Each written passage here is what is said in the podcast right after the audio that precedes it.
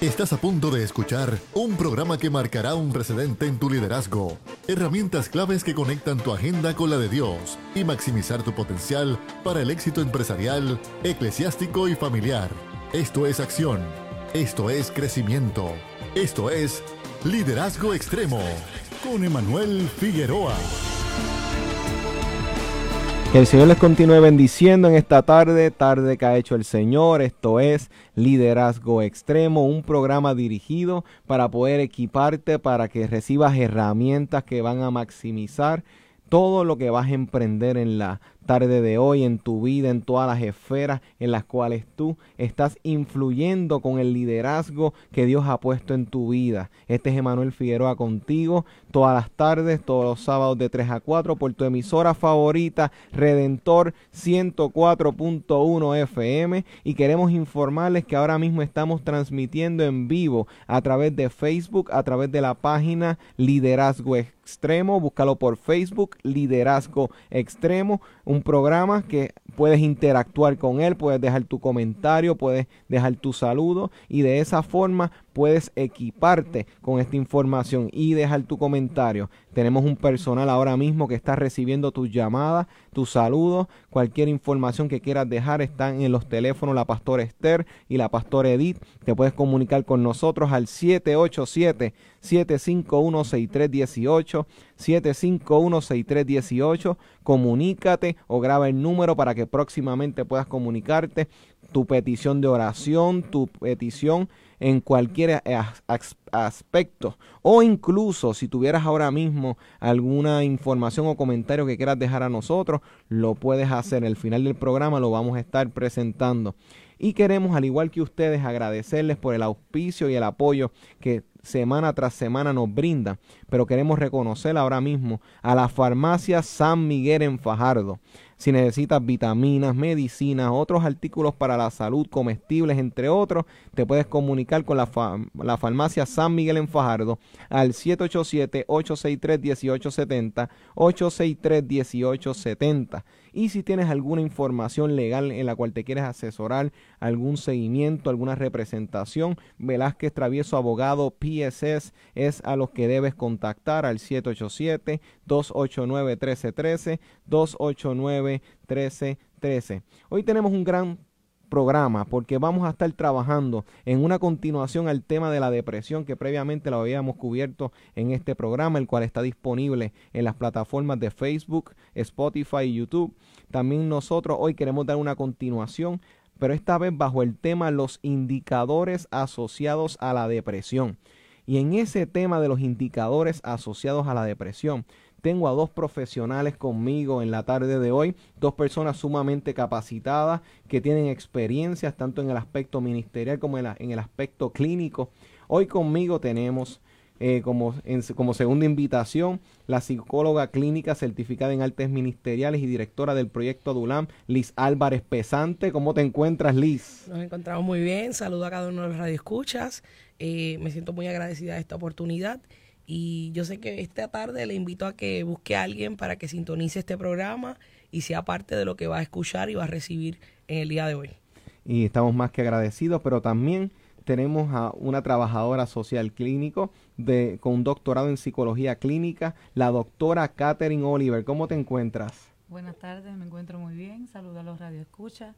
Así que, como dijo la doctora Liz María Álvarez, le invito a que se comunique con alguna persona que pueda estar pendiente a este tema, ya que puede ser de mucha importancia para cada uno de nosotros. Más que agradecido porque ustedes están hoy con nosotros y vamos entonces a empezar a desempacar este tema que va a ser de gran utilidad. Ahora bien, a modo de repaso, ¿qué es la depresión? Hoy yo, ¿verdad? Ya yo estuve trabajando la temática y quisiera darle la oportunidad, ¿verdad?, a la doctora Oliver que nos comparta, ¿verdad?, otros indicadores. Ya nosotros hablamos de manera básica el tema, pero yo me voy a concentrar en una parte bien importante, pero me gustaría darle la oportunidad a la doctora Oliver para que nos comparta el tema de los indicadores asociados a la depresión. Perfecto. Ahora bien, en ese aspecto como tal, ¿cuál es la importancia de poder detectar cada una de estas cosas en un aspecto como tal de la depresión en estos ambientes como tal? de las relaciones interpersonales con las personas dentro de esa definición? Cuando nosotros hablamos de depresión, casi siempre los vinculamos a lo que son los estados de ánimo y lo que son las emociones. Literalmente el estado de ánimo está regulado por nuestras emociones. Por tanto, experimentamos diferentes estados de ánimo, valga la redundancia, claro, donde podemos determinar cómo nuestra funcionalidad va a continuar día a día. Por tanto, tenemos que tomar en consideración que hay unas funciones que son normales dentro de nuestro cotidiano. Por tanto, si esas funciones se ven trastocadas, pues entonces es que nosotros podemos tomar en consideración qué es lo que realmente ese estado de ánimo se está afectando. Sí, porque tiende a interrumpir entonces las tareas diarias, tiende a interrumpir entonces cualquier funcionamiento, porque si la persona está haciendo sus funciones diarias, llega algún tipo de pensamiento o unos estados de ánimos cambiantes, pero sigue realizando sus tareas, pues tal vez no ha llegado a un estado crónico, pero tal vez si empieza a intervenir, empieza a detener a la persona, pues la persona puede entonces decir, algo está pasando en la vida de la persona que requiere una intervención inmediata. Inmediata. Exacto. Cuando nosotros hablamos de ritmos biológicos, mayormente hablamos pues del sueño, si se ve trastocado. Si se ve trastocado el apetito, si se ve trastocado la sexualidad de la persona, la socialización. Ya ahí vemos que ese cambio de energía, lo que nosotros le llamamos vitalidad, se ve afectado. Por tanto, esta persona entra en una especie de aburrimiento. Y ese aburrimiento hace que caiga literalmente en un estado de ánimo de, vamos a decir, de tristeza o de aburrimiento. Por tanto, pues ya la persona no se ve igual, no trabaja de la misma forma. Por tanto, lo lleva a un ocio. Y ese ocio hace que muchas personas se depriman porque no tienen nada que hacer. Y es bien interesante porque el libro de Proverbios habla de que el hombre que es ocioso empobrece. Y lo que me llama la atención, ¿verdad? Trayendo mi toque teológico, que es el área, ¿verdad?, donde es mi doctorado, me conmueve profundamente que el proverbista le dice, ese que es ocioso se empobrece. Hay distintas versiones, pero trayéndolo para fraseado estilo boricua, es bien interesante que la pobreza no se mide por el dinero. Conozco gente que su producción económica es ostentosa y hasta deseable. Sin embargo, hay pobreza de espíritu. En el programa anterior trabajamos lo que era el espíritu apocado. O sea, el profeta y a través de la escritura, el proverbista, como se le conoce como el predicador, incluso el libro que se esté, el libro del predicador, que todo tiene su tiempo y todo lo que está bajo el cielo tiene su hora. Hay gente que tiene tiempo para todo menos para vivir. Me gusta esa frase en el sentido de qué gran realidad acabas de tocar ahí. Fíjate, en mi aspecto como tal, mi campo de preparación es recursos humanos. Y en ese aspecto, pues siempre tenemos que conocer algo de psicología, hay que conocer algo de comportamiento humano. Y eso que tú estás hablando es tan real.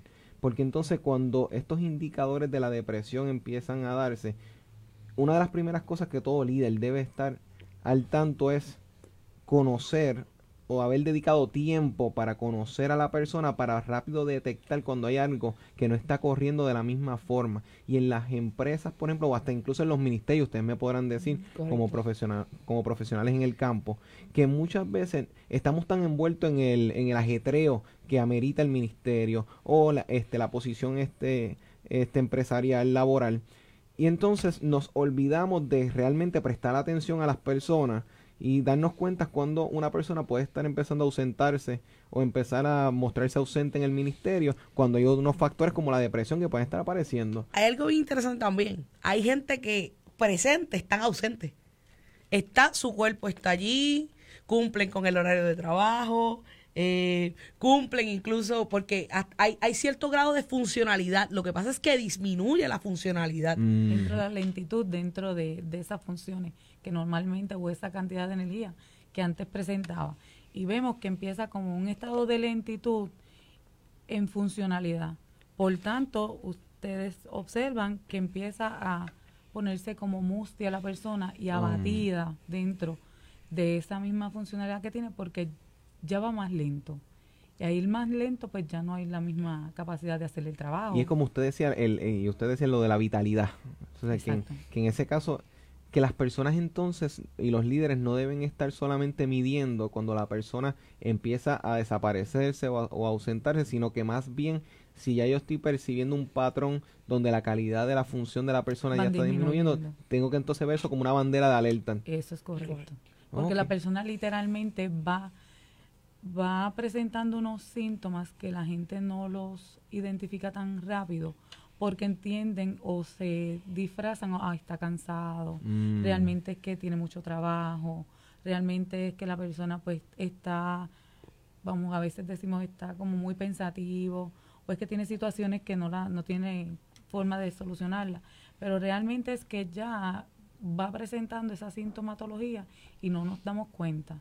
Por tanto, vemos a los líderes que muchas veces dicen, ay, hoy no voy, hoy estoy cansado, hoy... Y ya esos son indicadores de que algo pasa. Algo está cambiando. Sí, porque si te apasiona el trabajo que estás haciendo en tu empresa, en tu área laboral, pues no hay necesidad como para cesarlo. No sé si me entiendes. Porque existen días de vacaciones, existen días libres. Pues entonces, cuando tú tomas en consideración una cosa con la otra, te percatas que esta persona está enfrentando un proceso donde está disminuyendo el interés, que no es que necesariamente, recuerde que lo que estamos midiendo son indicadores. Si usted ve un patrón de conducta diferente al que una persona practica por regularidad, mire, vamos mi gente, después de los 30 años uno empieza a tener patrones de conducta bien exactos. Me levanto a las 6, desayuno, y tenemos rutinas. Los que están sintonizando por Facebook saben que, y los que nos están escuchando en la radio tal vez se pueden reír. Muy cierto. Porque ya uno después de los 30 años, que es la edad de adultez joven, que uno va en picada. Esto es como un rolling coaster. Y yo sé que los que están en el auto deben estar riéndose, literalmente. Entonces llega ese momento en el que hay cambios físicos y se vuelve uno como predecible. Pues mira, esos cambios abruptos, como dice la doctora Oliver, de no voy hoy, conchale, pero si es lo que le gusta hacer. El que le apasiona algo, a menos que no esté enfermo físicamente, no te va a decir, no quiero ir. Y fíjate, ahora que tú estás mencionando eso, gran parte de la audiencia de Redentor 104.1 son ministros, son pastores, correcto, son líderes de ministerio. Ahora mismo eso que tú acabas de mencionar y la doctora Oliver acaba de mencionar de la siguiente forma, este asunto de la vitalidad y este asunto de la función. Es importante entonces que los líderes que nos están escuchando empiecen entonces vamos a empezar a ver el equipo con el que yo estoy trabajando. Vamos a empezar a hacer un análisis por un momento, ya que tenemos a dos profesionales que nos van a ayudar en el día de hoy. Si ahora mismo yo estoy viendo a mi equipo de trabajo, tengo al líder de adoración, o a la líder, o sea, pues quiero que estemos claros que estamos siendo inclusivos, tanto puede ser hombre como mujer. En el ministerio de adoración, el ministerio como tal de la juventud, tenemos en los matrimonios, tenemos a los copastores, etcétera. Ustedes analicen ahora mismo su equipo de trabajo. ¿Qué ventaja o desventaja tiene el que un pastor, el que un líder se dé de cuenta de los cambios en la vida de las personas según sus realidades? Porque mencionaste algo de la edad, que ahora mismo el roller coaster, o sea, sí, esa machina de sub y baja como tal en la vida de las personas, ¿cuán determinante, vamos a fijar mejor la pregunta, ¿y cuán determinante es el yo darme cuenta a tiempo que algo está pasando en la vida del equipo, si es que fuera el caso?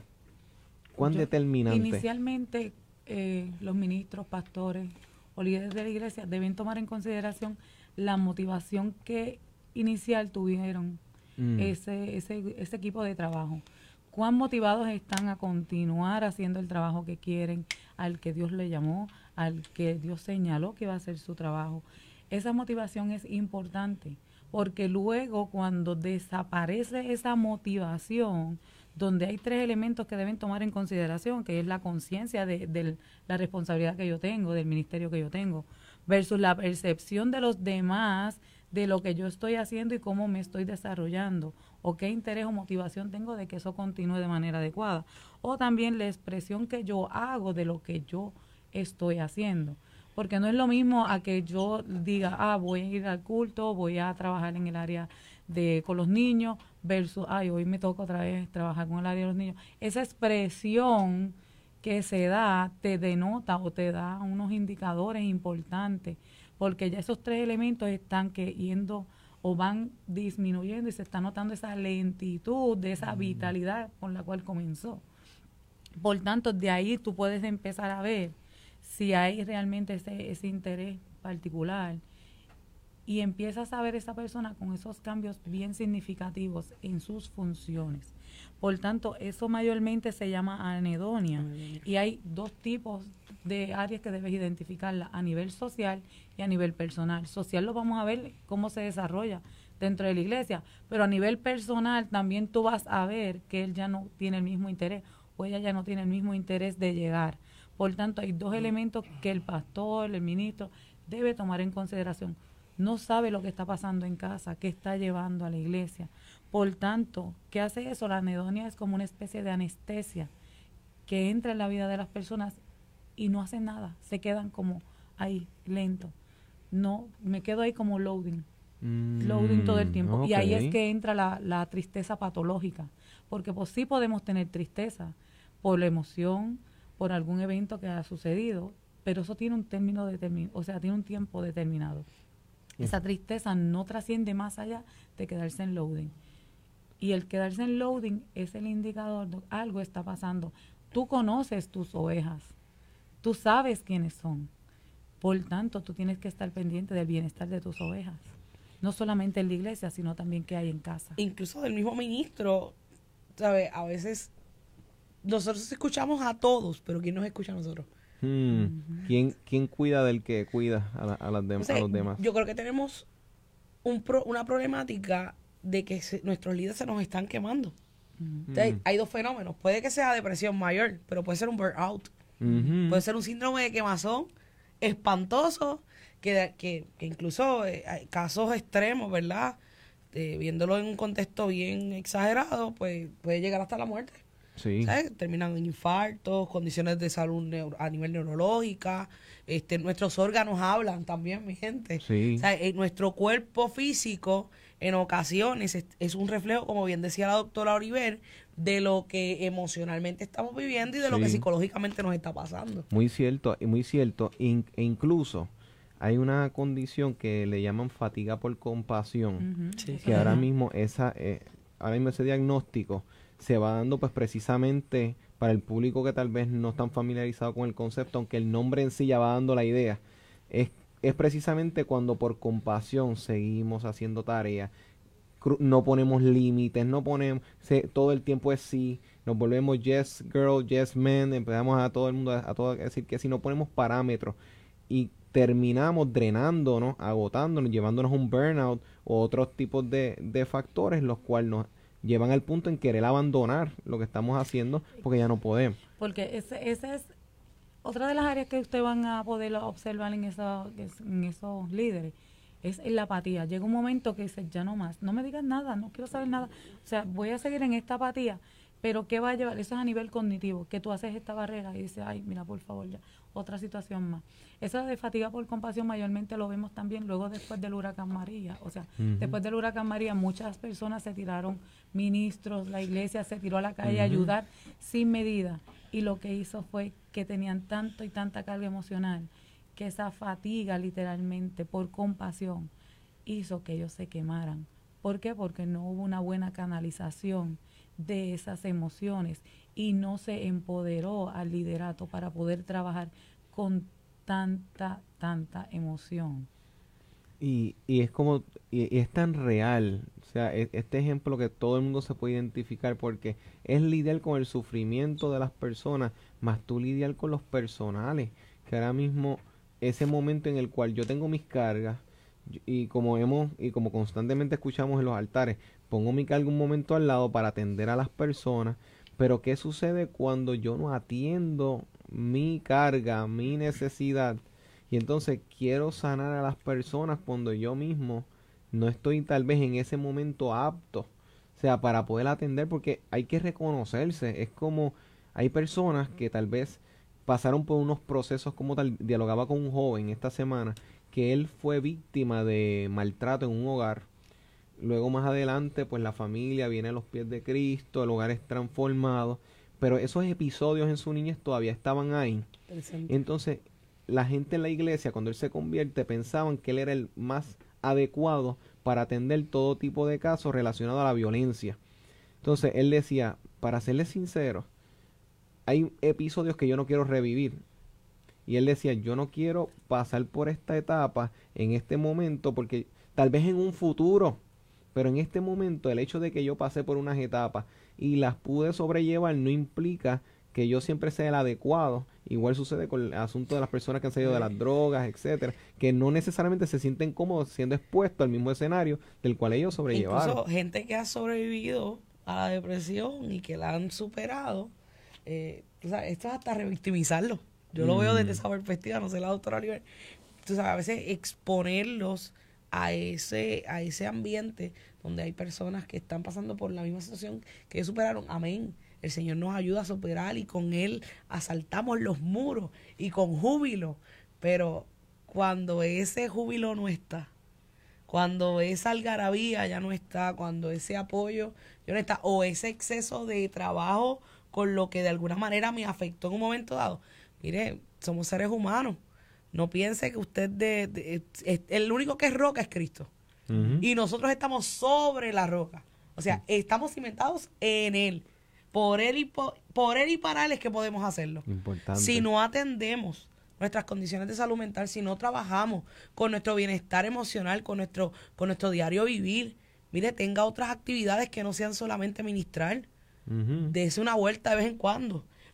Saque tiempo para meditar en la palabra del Señor. Mire, eso es algo bíblico, eso no es algo que yo me inventé, ¿sabes? Ese tiempo para respirar, para no pensar sobre lo pensado. Eso era redundante, pero es real. No es real. La falta de equilibrio lleva muchas veces a los ministros, a los pastores a realmente a quemarse dentro del proceso, a deprimirse.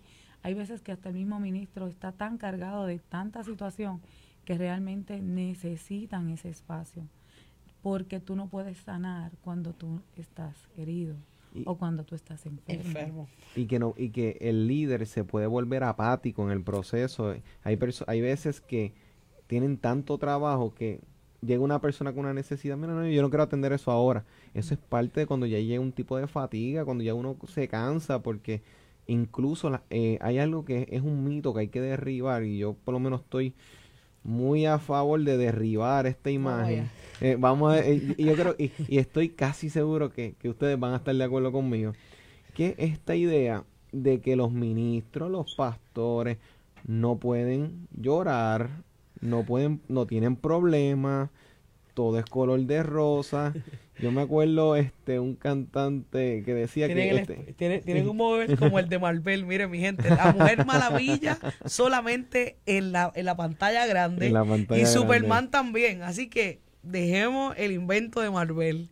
Sí. ¿Sabes? La realidad es que somos seres humanos, sentimos, padecemos, tenemos tiempos de gloria, tenemos tiempos de cansancio, tenemos tiempos donde nos sentimos desanimados, hay tiempos donde nos sentimos animados. Pero dentro de esa labilidad, de ese sube y baja, tiene que haber un equilibrio, como hablaba bien la doctora Oliver, porque nosotros tenemos que tener homeostasis, y esa homeostasis se da en un proceso, que ya mismito le vamos a hablar de un cuadrante y otras cositas más que la doctora Oliver tiene reservadas aquí para nosotros. Eso es muy cierto, el balance es importante. Y sin embargo, doctora, usted está mencionando y ambas están comentando algo. A mí me gustaría que en todas las iglesias se tomara como una dinámica de leer el Salmo 1, después otro día leer el Salmo 2, y pasar por el Salmo 3, y ir salmo tras salmo, y nos vamos a encontrar que en uno va a decir, hazme venganza, que mis enemigos coman el polvo, y la gente va a quedarse, solo dice un salmo. Gente que va a decir, ya no quiero seguir con todo esto, ya yo no quiero. O sea, a veces hay que salirnos del Salmo 91, hay que salir y empezar a indagar el resto de los salmos, para ver las realidades de los cantos de la vida, de la vida de las personas que han pasado por sufrimientos, por eventos, y entender, eso está en la Biblia por algo. O sea, no podemos arrancar y no todo es, hasta el famoso salmo, Jehová es mi pastor, nada me faltará, te lo está diciendo, no te va a faltar nada, ni lo bueno ni lo malo, pero Él va a seguir siendo tu pastor. Oh, yes. Pero lo bueno y lo malo te va a tocar. En algún momento quizás la gente no se ha puesto a considerar, ¿ustedes creen que Job no en algún momento tuvo algún tipo de tristeza o depresión por todo lo que le pasaba? Samuel, Josué, uh-huh, José, uh-huh, están ahí, pero fueron personas humanas, como lo son los pastores y los ministros. O sea, nosotros, ninguno de nosotros estamos exentos a tener en algún momento tristeza o estar hasta en cierta forma deprimidos. Sí. Y nos idealizan de que no podemos sentir nada de eso, pero nosotros somos igual que los demás.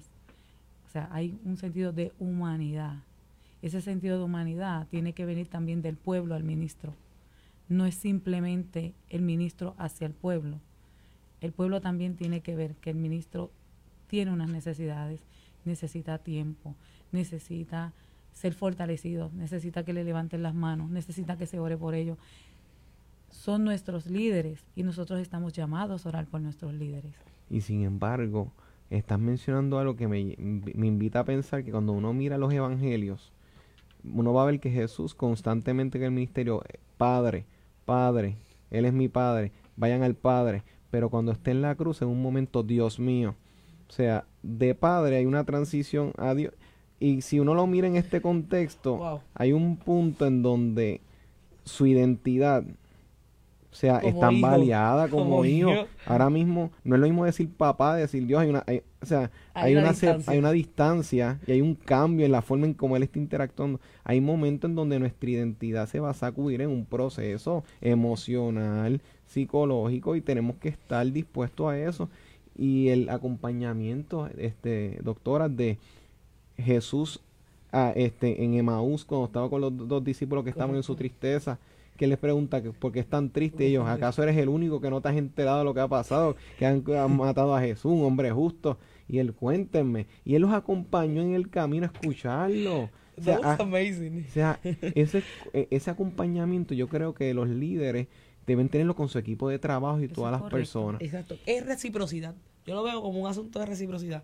Que tanto del ministro, el líder, el profesional, el empresario, a viceversa, desde su familia, ¿sabes? Todo el mundo necesita una retroalimentación. Uh-huh. Estamos aquí. A veces pensamos que el líder no necesita que le digan, mira, estoy contigo, vamos para adelante. Y dentro de los indicadores de depresión podemos ver que hay un elemento que es bien significativo y habla mayormente de la disminución de la capacidad de pensar, de concentrarse, la indecisión o indecisión casi cada día. O sea que si tenemos una persona que tiene mínimo este indicador de que cada día hay una indecisión, cada día hay una falta de concentrarse, cada día hay una falta de poder pensar de manera correcta, ahí entran las funciones ejecutivas de nuestro cerebro. Por tanto, entra lo que es la inflexibilidad cognitiva. Y muchos de nuestros pastores o ministros o muchas veces son inflexibles cognitivamente con ellos mismos. No se permiten sentirse de esa forma, porque hay una mirada sobre ellos, sin pensar que esa piedra o esa roca no simplemente puedes llegar brincando a ella, puedes darle la vuelta y llegar al mismo lugar. Hay gente que se está riendo ahora mismo, yo lo sé. Wow. Oye, pero así que hay mucha inflexibilidad cognitiva dentro de nuestra... Queremos abundar sobre ese punto, Emmanuel. Nosotros veníamos conversando. Doctora Oliver, vamos a ampliar, ¿verdad?, acerca de las funciones ejecutivas para aquellos radioescuchas que no conocen, ¿verdad?, el tema. Vamos a verlo desde el cuadrante de las funciones ejecutivas y demás. Mayormente las funciones ejecutivas es la capacidad de cognitiva, o sea, procesos cognitivos son procesos de pensamiento. Cómo esa capacidad de procesar pensamientos te lleva a autorregular tu conducta. Por tanto, cómo yo pienso va a llevar a cómo yo me voy a comportar. Por tanto, si yo pienso que yo no puedo decir que me siento incómodo, que me siento triste, que me duele que el hermano o mis ovejas se me están yendo de mi templo, yo me puedo dar el lujo de sentarme con mi equipo de trabajo y decirle, yo me siento mal. No, yo tengo que mostrarme fuerte. Ahí entra lo que es la inflexibilidad cognitiva. Cómo mis pensamientos me obligan o determinan mi conducta. Por tanto, tengo que estar allá arriba. Puedo verme como intocable, pero no necesariamente. Tiene que ver más cuán inflexible eres tú cognitivamente. Contigo mismo. Porque tú puedes ser tu propio verdugo. Y eso es más común de lo que la gente piensa, porque usualmente somos nuestro peor crítico. Correcto. Obviamente nosotros nos vamos a criticar sin, vamos a decirlo así, sin nada paliativo.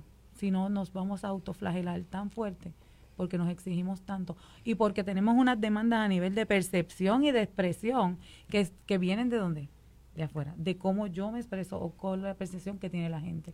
Pero realmente es un área que el mismo ministro debe tomar en consideración. ¿Cuán inflexible eres cognitivamente? ¿Hasta dónde estás dispuesto a ser flexible? Y hasta qué punto esa inflexibilidad te lleva a que tu funcionalidad apropiada se vea comprometida. Afectada. Porque entonces también hemos visto, y veníamos compartiendo, ¿verdad?, de camino para acá, la ansiedad no es tan mala como nosotros hemos pensado. La Biblia lo que dice, echando toda vuestra ansiedad sobre él porque él tiene cuidado de vosotros. Pero en ninguna parte dice que la ansiedad es mala. Uh-huh. Exacto, y que, fíjate, antes de continuar, porque ahora mismo esa línea no la quiero dejar caer, porque está tan poderosa. Le recordamos al público que las líneas telefónicas están abiertas, el cuadro telefónico 787-751-6318, 751-6318. Estamos transmitiendo en vivo a través de Facebook Live, a través de la página Liderazgo Extremo. Es tan poderoso esa realidad de que si nosotros entonces no podemos ver esa realidad de que nosotros mismos podemos padecer, podemos autoflagelar, o sea, lastimarnos nosotros mismos.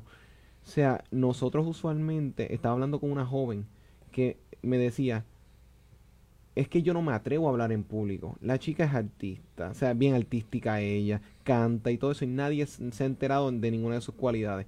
Porque ella dice, no, es que van a pensar esto de mí, van a decir esto de mí.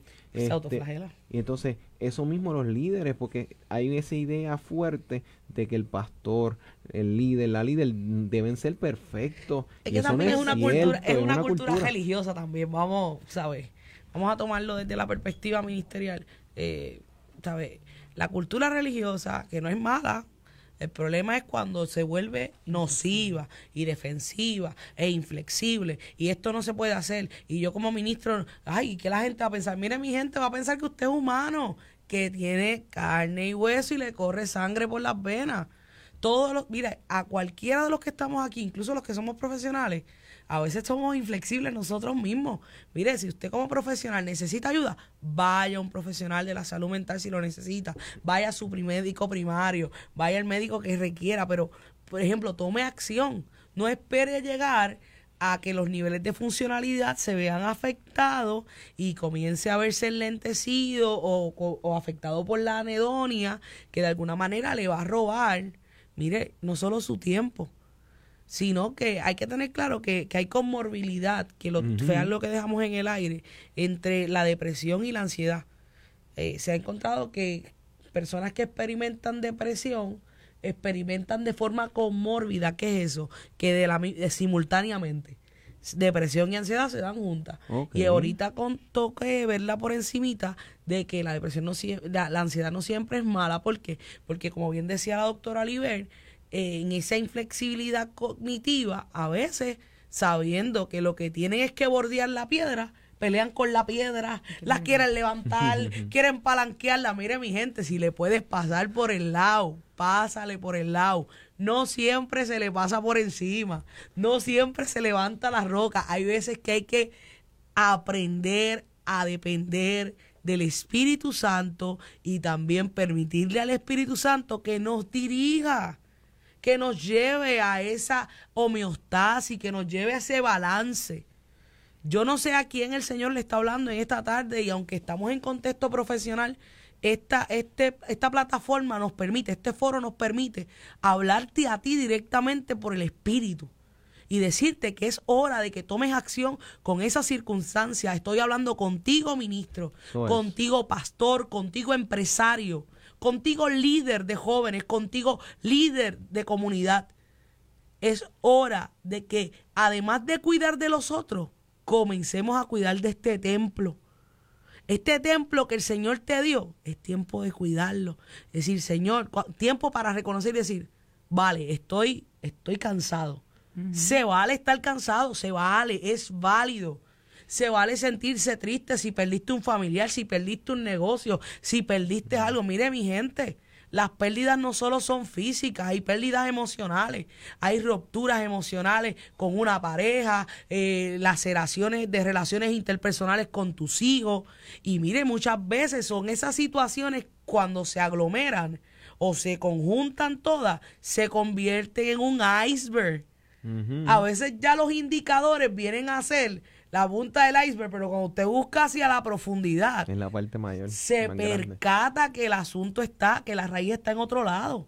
Y no podemos perder de perspectiva los tres elementos que hablamos de la conciencia, o sea, haz consciente de que estás mal. La percepción, ay, ¿qué van a pensar los demás de mí? Me van a ver frágil, me van a ver vulnerable. Esa percepción, ¿y cuál es la percepción que tú tienes de ti? Porque los demás están viendo que hay algo mal en ti, pero tú no te has dado cuenta. También esa expresión que puedes estar haciendo, que a veces hasta de manera inconsciente la haces, pero eso lleva a otro lugar, lleva a la culpa. Cuando ya esas tres áreas están dañadas, tú vas a brincar a la culpa. Vas a sentir vergüenza, vas a estar sobreacusándote, vas a estar todo el tiempo sintiéndote inútil, porque ya yo no puedo responder como pastor, como lo que ellos esperan. ¿Quién te dijo a ti que tú ya no sirves? Eso es así. ¿Quién te dijo a ti que ya tú no tienes la capacidad de sentir? ¿Dónde te perdiste en el camino? ¿Dónde perdiste tu humanidad? ¿Dónde perdiste la conciencia de que todos tenemos valor y dignidad? Por tanto, tú no eres distinto a tu pueblo. Tú eres parte de tu pueblo. Por tanto, date la oportunidad a veces de fracasar. Date la oportunidad de meter la pata, porque si no lo haces, no vas a saber dónde estás fallando. Por tanto, esto te va a llevar a ti desde un estado normal, de que todo funciona bien, y empiezas a esa lentitud, empiezas a fallar esos tres elementos que tenemos, empiezas a echarte culpa, entras en un proceso de depresión, empiezas a aumentar tu peso en un 5%, empiezas a no dormir, empiezas a comer de más, empiezas a sentirte fatigado y cansado, empiezas a sentir pensamientos recurrentes de muerte. Y si es así, busca ayuda. No se vale. Busca ayuda. Los pensamientos de muerte pueden estar ahí. Busca un profesional. Habla con un hermano de la iglesia que tenga la capacidad o que quizás también tenga la formación académica para poderte decir, se puede ayudar, puedes salir adelante. Verifica, esas son las herramientas. Y no solamente estamos hablando de adultos, pero también tenemos niños con indicadores de depresión que los demuestran de manera de irritabilidad, no necesariamente con lo que estamos hablando. Ay, ese nene es tan chango, ese nene, mira, se pone a pelear con los otros. Busca qué hay más allá.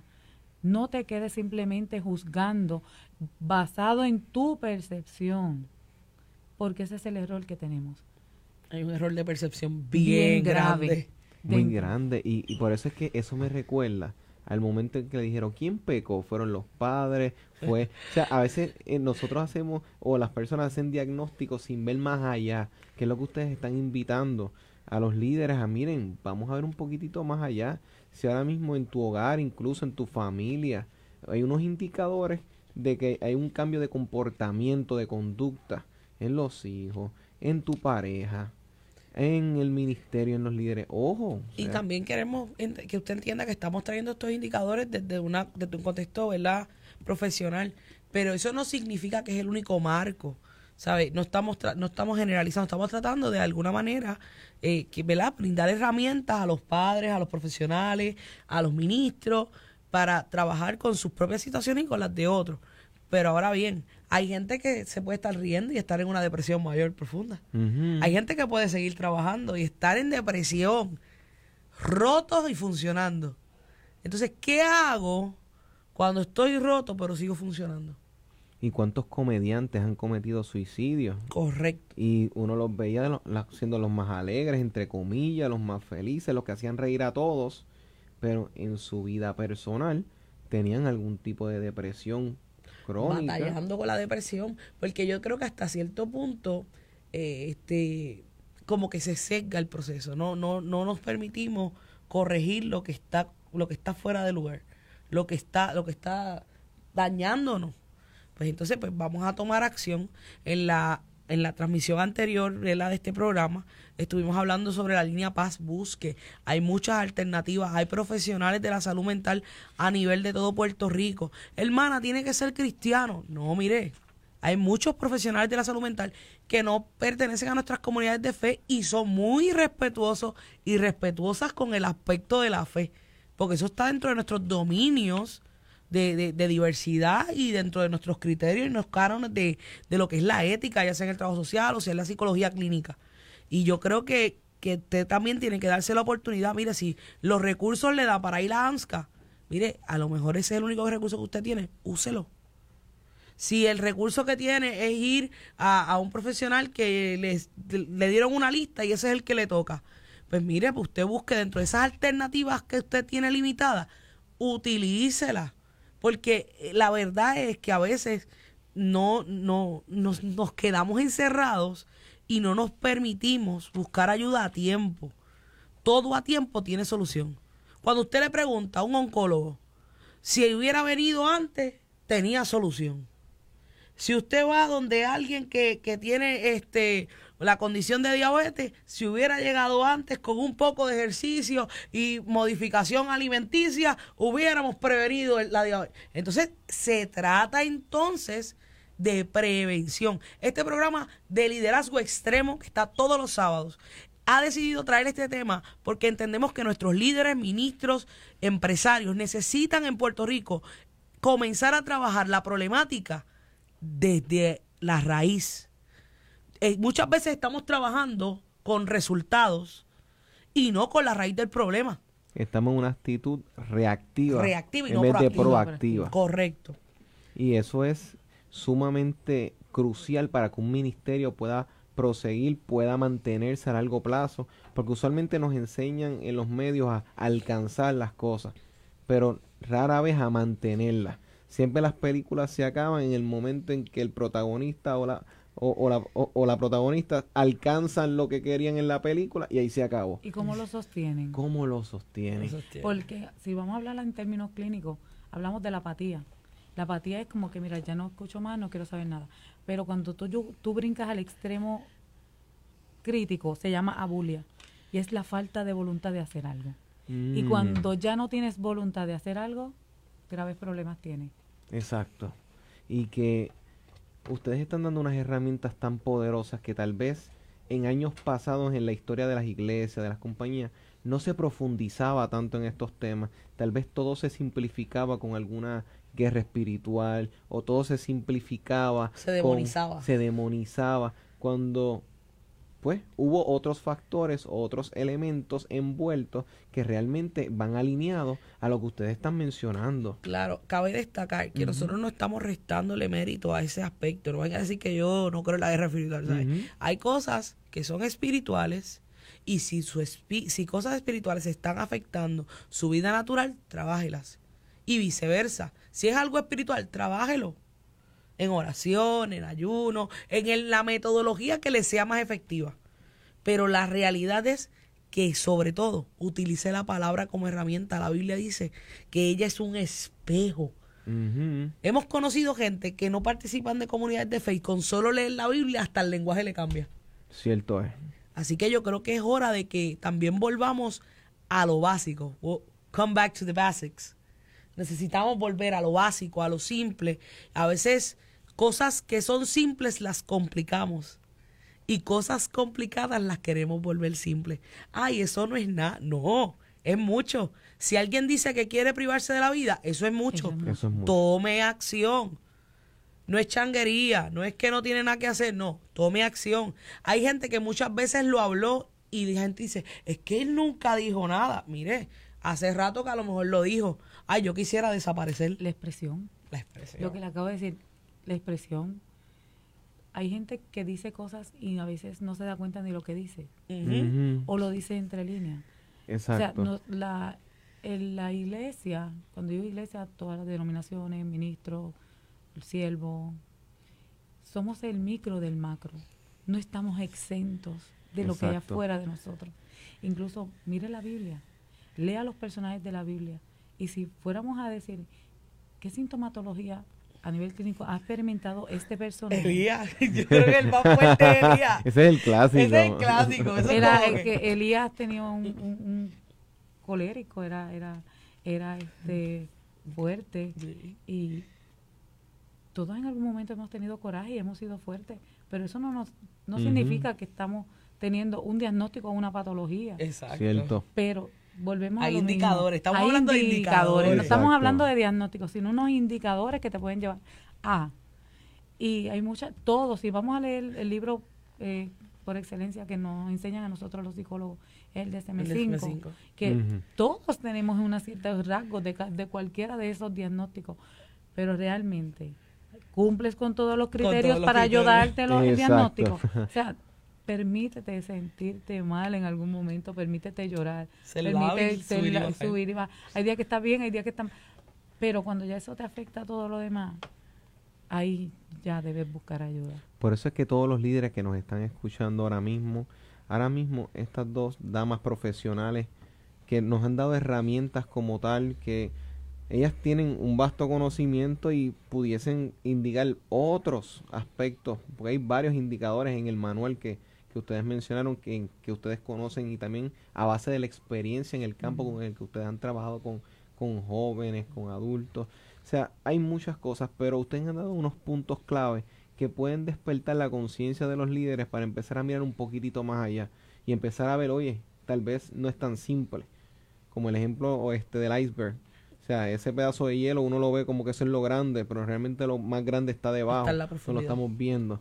Así que, doctora Álvarez y también doctora Oliver, quisiéramos orar por unas personas que se han comunicado. Unas personas que han contactado a la luz de la información que ustedes han traído en el día de hoy. Tenemos a Carmen Rodríguez, ella pide oración por sanidad. Antonia Peña, de la misma forma. Ana Concepción, sanidad interior, igual que Antonio. Ángela Velázquez, por su familia. Vilmario Ortiz, por nervio pinchado, o sea, por salud. Antonio Santos, por sanidad. Gisela Rodríguez, sanidad. William Pastor también pide sanidad. Alfredo Molina pide sanidad. Zoraida Ayala pide liberación y fortaleza por su esposo. Kevin Vega, por depresión, pide oración. Saida Ayala pide oración por Miguel Cruz, que está confinado, y por salud y sanidad para su hijo. María, por sus dos nietas, sanidad y salvación. Saidi Valdés saluda, muchas gracias. Nancy Villarrubias saluda a Liz María Álvarez. Amén, Dios te bendiga. Helbert Beaudry, reconciliación familiar, pide oración por sanidad, y tiene una operación de espina dorsal y pide oración como tal. Y fiel oidor, muchas gracias. Tenemos muchas personas que tienen diversidad, tenemos personas por enfermedad, pero tenemos gente con sanidad interior y personas que están pidiendo por fortaleza en sus áreas emocionales. Por favor, nos pueden dirigir en una oración por esas personas. Quiero hablarle, ¿verdad?, no solamente a ellos que se atrevieron a hacer el paso. También hablo con aquellos que están escuchándonos, que nos están viendo en la transmisión o que nos van a ver en la retransmisión. El Señor tiene la solución para tu problema, pero muchas veces las soluciones de esos problemas te permite a ti evaluarlas para que tomes acción. Todo lo que te venga a la mano para hacer, hazlo según tu fuerza. Y si te faltan las fuerzas, hay una palabra esperanzadora que dice: todo lo puedo en Cristo que me fortaleces. Padre, te bendecimos y te exaltamos, te damos gracias.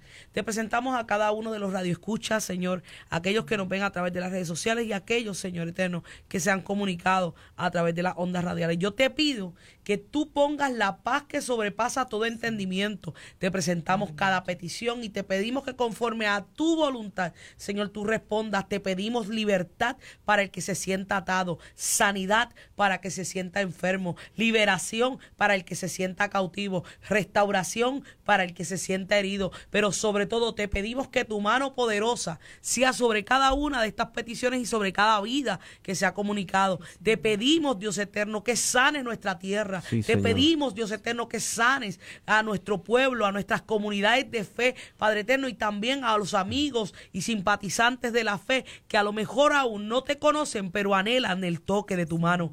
Te lo pedimos en el nombre poderoso de Jesús, creyendo que ya tú lo has hecho, lo seguirás haciendo y lo harás. Amén y gracias, Señor. Amén. Les quiero agradecer nuevamente por estar en el programa de hoy. Agradecido porque sé que tantas personas han sido edificadas en el día de hoy y han podido aportar un grano a toda esta necesidad de este tiempo actual donde la salud emocional, la sanidad interior se ha vuelto una prioridad para nuestro país en las diferentes esferas. Así que les quiero agradecer nuevamente. ¿A qué número les pueden conseguir o correo electrónico para poder contactarles? Con esta servidora se puede comunicar, ¿verdad?, a través de nuestras redes sociales. Nos puede buscar a través de Lismari Álvarez, es un fanpage, allí puede enviar su petición de manera confidencial y puede o llamarnos al 787-368-8928. Se puede comunicar, ese es el número de nuestra oficina ministerial, ahí vamos a estar para servirle. También lo puede hacer con nosotros, ¿verdad?, para comunicarse con la doctora Oliver, lo puede hacer a través de nuestros números, o si ella desea proveer algún tipo de herramienta, pues comuníquese con nosotros a través de inbox y estaremos sirviéndole, ¿verdad?, con mucho gusto. Estamos más que agradecidos. Gracias a ustedes por invitarnos. Así que les recordamos que estamos todos los sábados de 3 a 4 por esta tu emisora favorita, Redentor 104.1 FM. Gracias y recuerden el próximo sábado de 3 a 4. Así que nos veremos próximamente. Esto es Liderazgo Extremo.